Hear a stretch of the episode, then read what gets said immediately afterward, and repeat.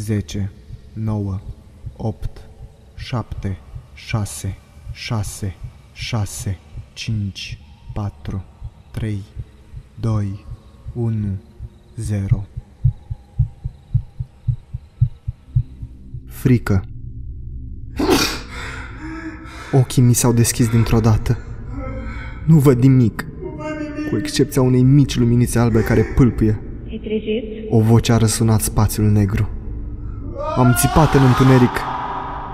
Unde sunt? Unde sunt? Cine ești? Nu-ți pot spune cine sunt. Vocea a răspuns pe un ton calm. Dar tu ești Alexandru și eu te-am adus aici. Mă uit prin jur dezorientat, încercând să aflu sursa vocii. De, de, de, de, de ce m-ai adus aici? M-am bâlbuit. Și de unde îmi știi numele? El este după tine. Vocea răspunde cu o nuanță de simpatie.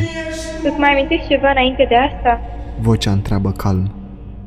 Mergeam pe stradă și simțeam cum cineva mă urmărește, iar dintr-o dată am auzit un țipat în cap. Asta e tot ce mi-amintesc. Vocea nu răspunde, dar aud cum își trage respirația și într-un final vorbește. Mi-era neliniștită. Alex, stai calm, îți simte frica. Simțeam o perseverență în voce. Nu te mișca, nu plări, te-a găsit, Dumnezeu.